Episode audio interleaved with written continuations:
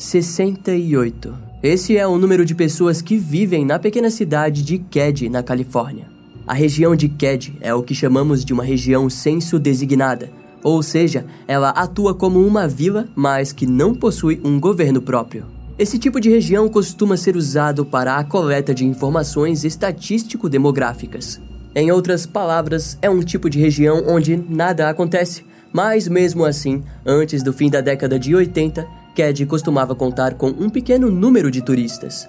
Em sua grande maioria, os turistas vinham da Califórnia, Reno ou Nevada e adoravam fazer as trilhas florestais que Kedge oferecia. No entanto, em meados de 1981, um acontecimento horrível trataria de afastar para sempre os turistas da região montanhosa e pacata de Kedge. No vídeo de hoje, conheceremos mais um dos eventos sombrios e enigmáticos do qual os Estados Unidos já presenciou em suas terras. It's Kaylee Cuoco for Priceline. Ready to go to your happy place for a happy price? Well, why didn't you say so? Just download the Priceline app right now and save up to 60% on hotels. So, whether it's Cousin Kevin's Kazoo concert in Kansas City, go Kevin, or Becky's Bachelorette Bash in Bermuda, you never have to miss a trip ever again. So, download the Priceline app today. Your savings are waiting. Go to your happy place for a happy price. Go to your happy price, Priceline. Era entre a uma e duas da manhã do sábado do dia 12 de abril de 1981, quando alguns moradores do Caddy Resort acordaram ao som de alguns gritos abafados. Outros moradores até mesmo viram um movimento estranho de veículos vindo da cabana de número 28 da família Sharp. Em contrapartida, as outras dezenas de moradores das cabanas próximas sequer ouviram os barulhos abafados que vinham da cabana 28. Foi assim até às 7 horas da manhã do dia seguinte, quando Sheila Sharp, de 14 anos, que havia dormido na casa de uma de suas vizinhas, decidiu retornar para a cabana de sua família. Eram poucos metros para Sheila caminhar, e rapidamente ela chegou até a porta da entrada de sua residência. A porta estava sempre destrancada e por aquele motivo a garota apenas a abriu, sem imaginar o que estava prestes a presenciar. A primeira imagem que se apresentou diante os seus olhos foi a da cor vermelha, uma cor que estava manchada por todo o corpo do seu irmão mais velho, John Sharp, de 15 anos, que estava amarrado e visivelmente ferido. Ao se deparar com aquilo, tudo o que Sheila conseguiu fazer foi fechar a porta e retornar assustada para a casa dos seus vizinhos, a família Sibolt. Sheila entrou em um tipo de estado de choque, o qual James e Zonita Sibolt não conseguiram lidar. Tudo o que a garota conseguia descrever era a enorme quantidade de sangue que havia em toda a sala de estar da sua residência. Os Sibolt então enviaram o seu filho Jamie para verificar a cabana 28. Lá, ele encontrou a cena grotesca e a explorou. Para sua surpresa, encontrou três garotos completamente ilesos no quarto aos fundos: Rick Sharp, Greg Sharp e outra criança que era da comunidade, Justin. Imediatamente, Jamie guiou os garotos para que saíssem pela porta de trás, a fim de evitar que se deparassem com a cena horrível, onde Glenna Sue Sharp, de 36 anos, John Sharp, de 15 anos e Dana Wingate, de 17 anos, se encontravam mortos no local. Era por volta das 8 horas da manhã quando as autoridades chegaram no local. A cena do crime foi tomada por vários oficiais do gabinete do xerife do condado de Plumas, que em poucos minutos entraram em contato com Don Davis, irmão da dona da cabana 28, Glenna Shu Sharp. Don teve dificuldades em identificar as vítimas, mas acabou conseguindo. No decorrer das próximas horas, a equipe forense registrou cada um dos pontos da cena do crime. Os oficiais responsáveis pelo caso logo perceberam que aquela investigação seria diferente de tudo o que já haviam feito. A sala de estar estava completamente tomada por sangue, além de que vários cortes foram notados nas paredes e papel de parede da cabana. Em primeiro momento, as autoridades acreditavam que aquela cena de crime havia sido criada por mais de uma pessoa e que eles haviam nitidamente tentado destruir a residência junto com os moradores. Assim como muitas cenas de homicídio, havia um ódio explícito e direcionado a pelo menos uma das vítimas, sendo possivelmente Glenna Shu Sharp. Conforme os investigadores montavam os acontecimentos, a autópsia traria um pouco do vislumbre violento que havia ocorrido na cabana 28 em Kedge. De acordo com os relatórios da polícia, Todas as três vítimas encontradas no local tiveram seus pulsos e tornozelos amarrados com fio elétrico e fita. Alguns dos rolos de fitas foram encontrados dentro da residência. John Sharp, de 15 anos, não apresentava ferimentos de defesa, o que indicava que ele havia sido espancado e esfaqueado quando estava completamente amarrado e indefeso. O mesmo padrão foi encontrado na segunda vítima, Jana Wingate, de 17 anos. Dina era um dos amigos de John e estava de visita no dia do assassinato. Já a autópsia do corpo de Glenna Shul Sharp mostrou alguns pontos curiosos. Diferente do seu filho, a mulher havia tido a chance de se defender do seu agressor, pois apresentou vários ferimentos de defesa nos braços. Porém, ela havia sido amordaçada com mais violência do que as crianças. Dentro da sua boca foi encontrado a sua própria calcinha. Curiosamente, embora o estado de Glenna apontasse para uma suposta tentativa de agressão sexual, não havia nada além da retirada da calcinha que indicasse isso. Seu corpo foi encontrado deitado ao lado do sofá da sala e estava nu da cintura para baixo. Os investigadores perceberam que o assassino havia posto um cobertor amarelo sobre o corpo de Glenna, o que indicava uma certa culpa pelo assassino. Glenna havia sofrido diversas facadas no peito e pescoço, mas os ferimentos mais marcantes foram o espancamento na região da cabeça. Segundo os estudos do FBI, quando o agressor possui um ódio pessoal pela vítima, é comum que a região da cabeça e rosto seja o mais agredido. Isso costuma ocorrer porque o agressor deseja despersonalizar a vítima, para que possa dirigir todo o seu ódio sem arrependimento de estar fazendo aquilo com alguém que ele mesmo conhece ou convive. No caso de Glenna, o esfaqueamento na região do pescoço talvez indique que ela havia falado algo que o agressor não gostou de ter ouvido. Alguns ferimentos de espancamentos na cabeça de Glenna apontava que ela havia sido agredida com uma arma de ar comprimido. Mais especificamente, o padrão indicava que havia sido pela coronha de uma Daisy 800 BB. Mais tarde, a equipe forense encontraria alguns pequenos pedaços de plásticos quebrados que foram conectados ao modelo da arma. Essa análise nos leva de volta para John Sharp, que também teve sua garganta cortada e espancado na cabeça por um objeto contundente. A autópsia indicava que havia sido por algo como um martelo. Gina, em contrapartida, além do espancamento com martelo, também apontava para um possível estrangulamento manual. A diversidade de formas de assassinatos direcionava os investigadores para a existência de dois ou mais assassinos, sendo o principal deles o assassino de Glenna. Conforme os dados eram coletados, ficou evidente para os investigadores que todo aquele crime havia demorado pelo menos duas horas para se desenrolar. Eventualmente, um suposto martelo usado no ataque acabou sendo encontrado próximo aos corpos, mas ao longo da investigação haveriam dúvidas quanto à sua procedência. A faca de cozinha que provavelmente foi usada para os ferimentos no peito e pescoço das vítimas também foi encontrada na cena do crime. A lâmina estava dobrada, indicando que o agressor havia usado uma força além da necessária para o massacre. Mais tarde, os investigadores encontraram uma pequena quantidade de sangue no quarto de Tina Sharp, de 12 anos. Ao descobrirem aquilo, eles perceberam que a garota estava desaparecida. A partir desse fato, a investigação apontou para uma linha onde toda aquela brutalidade havia ocorrido apenas para que o seu sequestro fosse feito. Ao tomarem a residência, os agressores apagaram a maioria das luzes e também tiraram o telefone do gancho. Na época, Cad era um lugar pequeno onde todos se conheciam e por aquele motivo nenhuma das portas estava trancada. Conforme os interrogatórios aconteciam, mais a polícia percebia que ninguém havia visto nada. A família Seabolt, da Cabana 27, não percebeu nada de estranho durante a noite daquele dia. Além de que, na tarde do sábado, Tina havia visitado os seus vizinhos e retornado para casa durante a noite. Enquanto isso, outras cabanas mais distantes relataram terem ouvido alguns gemidos altos, mas nada que os fizessem suspeitar de algo. Alguns possíveis veículos estranhos foram avistados por alguns moradores, que alegaram terem visto uma van verde e um Datsun marrom. As buscas por Tina foram intensificadas em toda a região, mas nenhuma pista apontava para o paradeiro sombrio da garota. Entretanto, a maioria dos investigadores do gabinete do xerife do condado de Plumas sabiam que a cena de crime violenta havia tornado o desaparecimento algo totalmente impossível de perseguir.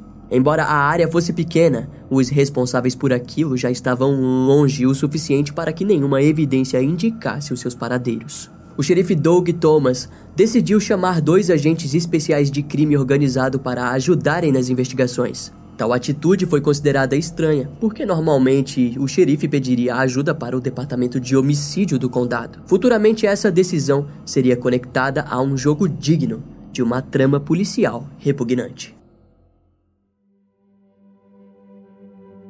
Glenna Shul Sharp havia se mudado para a cidade de Kedge no outono de 1981. Ela havia recém tentado viver na cidade de Quincy, onde o seu irmão Don já morava há alguns anos. Mas ela acabou logo optando em continuar a sua vida após a separação em um lugar mais reservado, e Kedge era a melhor opção que Glenna podia encontrar. Ao chegar em Kedge, Glenna conheceu Gary Moloff, proprietário do Kedge Resort, o lugar que se tornaria o local da sua morte. Curiosamente, Glenna apenas conseguiu alugar a cabana 28 porque Gary estava passando por problemas financeiros e decidiu baixar o valor do aluguel. Lá, na cabana 28, ela deu um quarto para os seus dois filhos, Rick e Greg, e o outro quarto ficou para ela e suas filhas Sheila e Tina. O mais velho e problemático John havia ganhado um quarto no porão e a única forma de entrar por lá era a mesma porta que os assassinos entraram. Antes do assassinato, Glenna trabalhava em uma pousada próxima à cidade de Quincy, onde recebia suporte de uma bolsa de educação e uma bolsa da Força Militar dos Estados Unidos. A bolsa militar era devido ao seu relacionamento com seu ex-marido James, o qual sequer dava o trabalho de dar apoio aos seus vários filhos e ex-esposa. Os seus filhos estudavam na cidade de Quincy. A vida na cabana 28 deveria ter sido um recomeço bom, mas as sombras de Cad tomaram as vidas inocentes da família já quebrada. Durante as investigações foi descoberto que John Sharp e Dana Wingate foram vistos pegando carona por volta das 10 horas da noite daquele dia na cidade vizinha de Quincy. Alguns investigadores acreditam que as crianças haviam pegado carona com os próprios assassinos. Essa linha de investigação mirava para um crime completamente impulsivo e oportunista. Dentro do padrão do FBI, o perpetrador teria sido organizado desorganizado e provavelmente eram dois. No entanto, segundo o tenente Don Stoy, John e Dina estavam em uma festa na noite do crime. Isso indicava que eles poderiam ter chegado na hora errada e se tornado vítimas. Essa linha de investigação também mirou na alegação equivocada de que drogas estivessem envolvidas. A testemunha Carla McMullen disse aos investigadores que Dina havia roubado LSD dos traficantes locais em Quincy. A polícia, no entanto, logo voltou atrás ao dizer que não havia evidências para algo como aquilo. Isso levou a linha de investigação para Glenna. Assim, o seu ex-marido James foi considerado um suspeito. O homem era abusivo com a sua família, mas ele possuía um álibi plausível para o dia do assassinato. A próxima suspeita foi o garoto Justin Smart, que era vizinho da frente do Sharp. Ele estava na residência no dia do assassinato. O que ligava ele com os crimes era de que os garotos disseram não terem ouvido nada Porém, o psicólogo de Justin contou que ele disse que teve um sonho onde cobria Glenna com um cobertor e tentava impedi-la de sangrar. Isso levou os investigadores a terem suas atenções direcionadas para uma pequena mancha de sangue seco encontrado na maçaneta do quarto dos garotos. Foi então que o tenente Doug Thomas, ao lado do Dr. Jerry Dash, decidiram hipnotizar Justin. Durante a hipnose, ele contou que havia visto dois agressores lutando contra Glenna. Além de contar que John e Dina chegaram na residência durante o ataque e que Tina também havia sido vista pelos homens desconhecidos que a levaram consigo. Contudo, a hipnose ocorreu cerca de um mês depois dos acontecimentos. Por aquele motivo, pouca coisa da hipnose realmente pôde ser considerada viável, mas o garoto acabou sendo desconsiderado como suspeito. Mas, de acordo com Justin, os dois homens usavam óculos de sol escuros no momento do crime, Continham em torno de 20 e poucos anos e um deles foi descrito com cabelo loiro e longo com bigode. Já o outro foi dito como tendo cabelos escuros e curto, além de que estava bem barbeado. Conforme os esboços eram espalhados, foi percebido que um dos personagens descritos por Justin Smart se parecia muito com o seu padrasto Martin Smart. Assim, uma investigação foi montada para descobrir os podres da vida de Martin. Na investigação foi descoberto que ele possuía um ódio contra John Sharp, que era conhecido na época por ser encrenqueiro. E antes de levá-lo para interrogatório, a força policial já havia percebido a sua presença incômoda próximo à cena do crime. Em seu interrogatório, ele disse que estava no bar Caddy's Backdoor no momento do massacre. Sua esposa Marilyn e seu amigo John Bobade confirmaram o álibi. Curiosamente, durante o interrogatório, ele acabou dando um testemunho de que havia visto dois homens suspeitos no bar naquela noite. Em um momento da entrevista, ele alegou ter pedido um martelo e deu atenção ao perceber que as notícias diziam que os Sharp haviam sido mortos com marteladas. Martin parecia querer fazer parte das investigações, e para ele o seu martelo perdido poderia ter sido roubado pelos criminosos. Entretanto, quando a esposa de Martin foi entrevistada, ela disse que eles haviam voltado ao bar por volta das 11 horas da noite, mas que alguns minutos depois, John Bowbade e Martin decidiram retornar ao bar. Ao analisarem o histórico de John, foi descoberto que ele havia sido condenado por posse de drogas. Martin e John haviam se conhecido depois que John se machucou em uma explosão que ele mesmo havia causado. Quando os clientes do bar foram interrogados, Todos relataram que Martin e John estavam vestindo terno e também usavam óculos de sol, o que soava estranho, até porque eles estavam dentro de um bar. O bar fechou a uma e meia da manhã, mas Marilyn alegou que os dois chegaram em casa por volta das duas horas da manhã. Ela informou às autoridades que, ao levantar, viu os dois ao redor do fogão a lenha, onde queimavam alguma coisa. Marilyn deixou claro para os investigadores que ela acreditava na possível participação do seu marido nos crimes, pois Martin era um homem violento e que realmente não gostava de John Sharp. E nesse momento do caso, alguma coisa soa meio estranha. Por algum motivo, a comando do xerife Doug Thomas, a polícia tirou os dois homens da lista de suspeitos, e isso fez com que eles saíssem de Cad. John acabou indo morar em Illinois, onde acabaria falecendo sete anos depois. Martin se separou de Marilyn na mesma semana dos assassinatos e foi morar em Illinois, onde morreria no ano de 2000. Os dois foram os suspeitos mais prováveis em questões gráficas, mas as provas físicas estavam escassas. O caso dos assassinatos da Cabana 28 de Cad acabou esfriando, mas algo aconteceria que traria os horrores novamente à vida. Na época, o desaparecimento de Tina fez com que o FBI fosse acionado. Contudo, por algum motivo, até mesmo o xerife do condado de Plumas, Doug Thomas, parecia duvidar que a garota seria encontrada com vida. Já faz muito tempo desde que os assassinatos e nossos investigadores não encontraram um único vestígio dela. Não estamos muito otimistas e não a visualizamos se escondendo por tanto tempo se ela fugisse do local. Disse Doug em uma entrevista.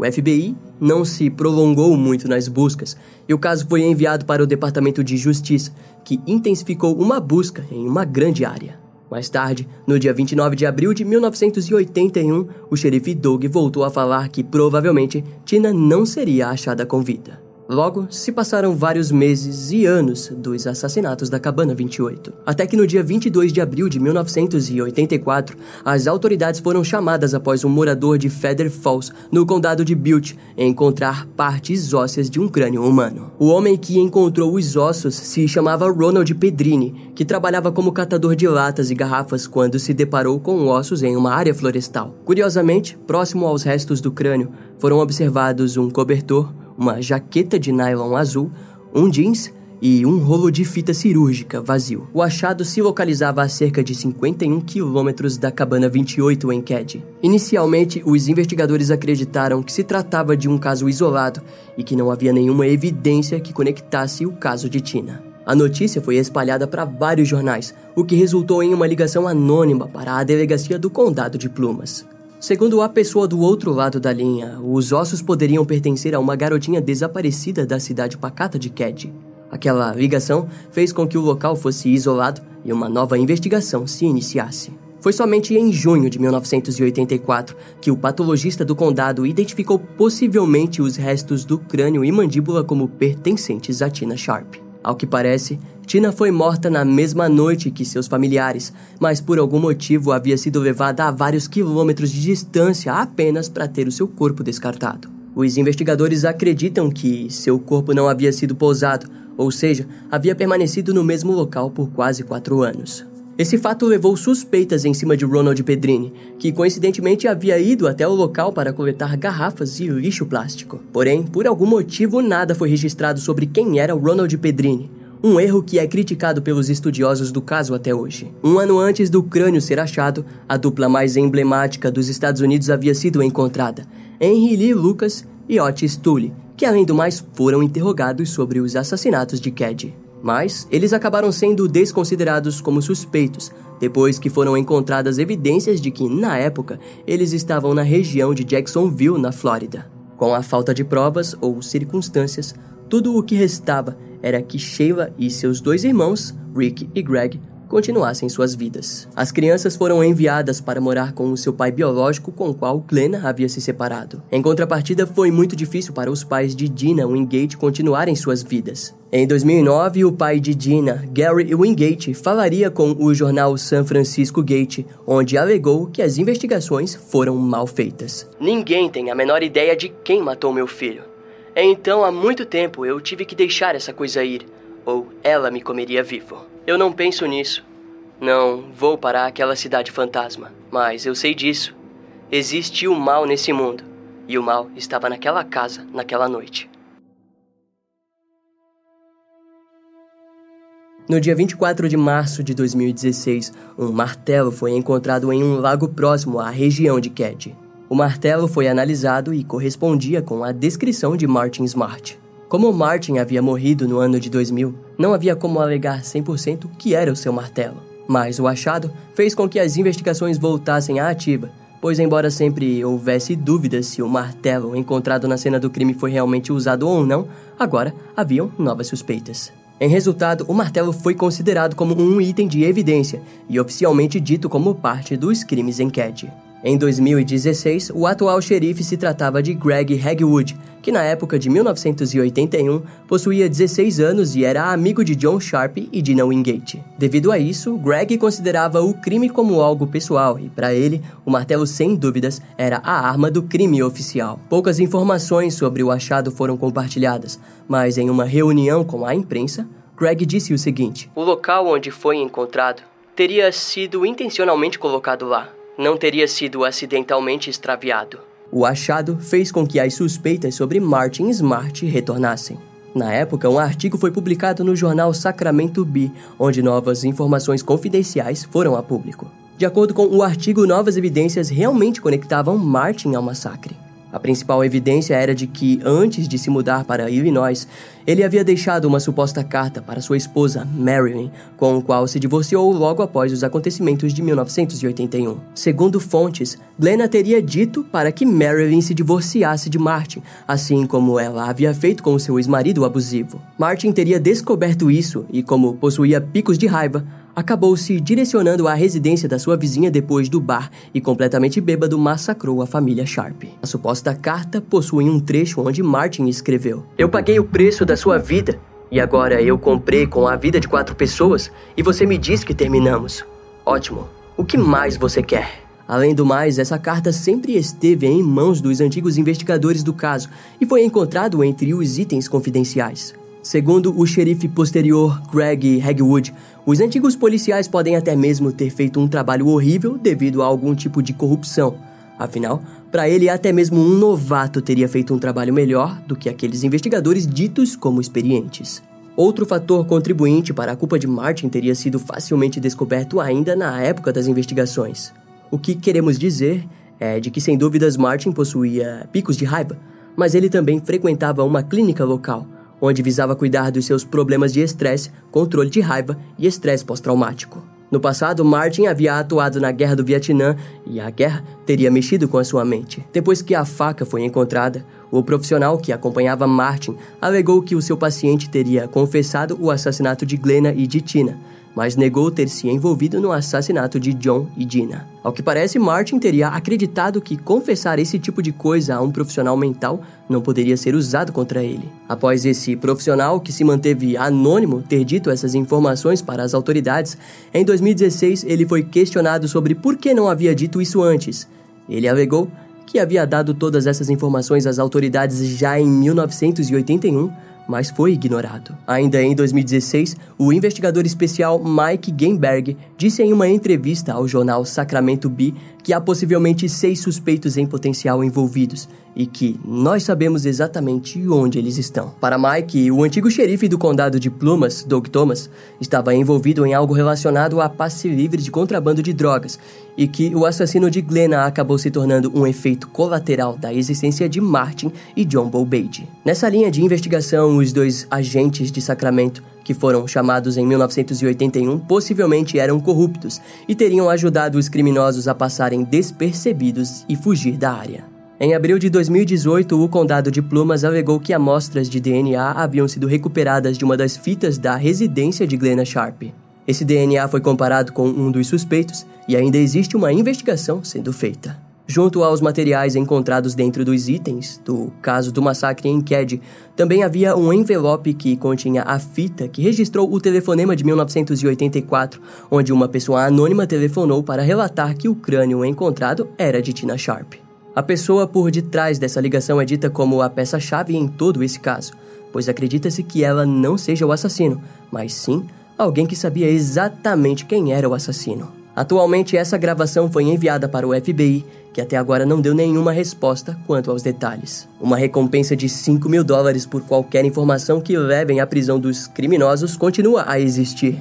Mas não há novas atualizações sobre o caso. Em 2022, a região de Ked conta com um pouco menos de 70 habitantes, Muitos se mudaram após os eventos horríveis de abril de 1981, enquanto outros continuam aguardando por justiça. O investigador especial Mike Gamberg, assim como o próprio xerife, se viram conectados com o caso. Ao jornal Plumas News, ele disse o seguinte: A vida mudou drasticamente em 1981 para toda essa comunidade. Todo mundo suspeitava de todo mundo e tinham medo de todo mundo. Em 2004, a Cabana 28 e várias outras foram simplesmente demolidas. O local se tornou a essência de um mal incompreendido. Nos anos 2000, vários documentários independentes sobre o caso espalharam essa história para o mundo. Atualmente, até a data desse vídeo, estamos no fim de 2022 e já fazem 41 anos desde o massacre em Ked. Hoje, todos nós conhecemos o trágico fim da história de Glenna Shul Sharp e de seus filhos John e Tina Sharp, além da vida inocente ceifada de Dina Wingate, que sofreu do mal cometido por possivelmente mais de um indivíduo. Esse caso vai ficando por aqui. Eu espero que você tenha gostado. Não esquece de me seguir nas outras redes sociais. Meu Instagram é brian.m com dois M's, E M M E. E não deixe de conhecer o meu canal no YouTube com os episódios mais recentes que irão demorar um pouco mais para vir aqui pro podcast. Eu vou ficando por aqui, até a próxima e tchau.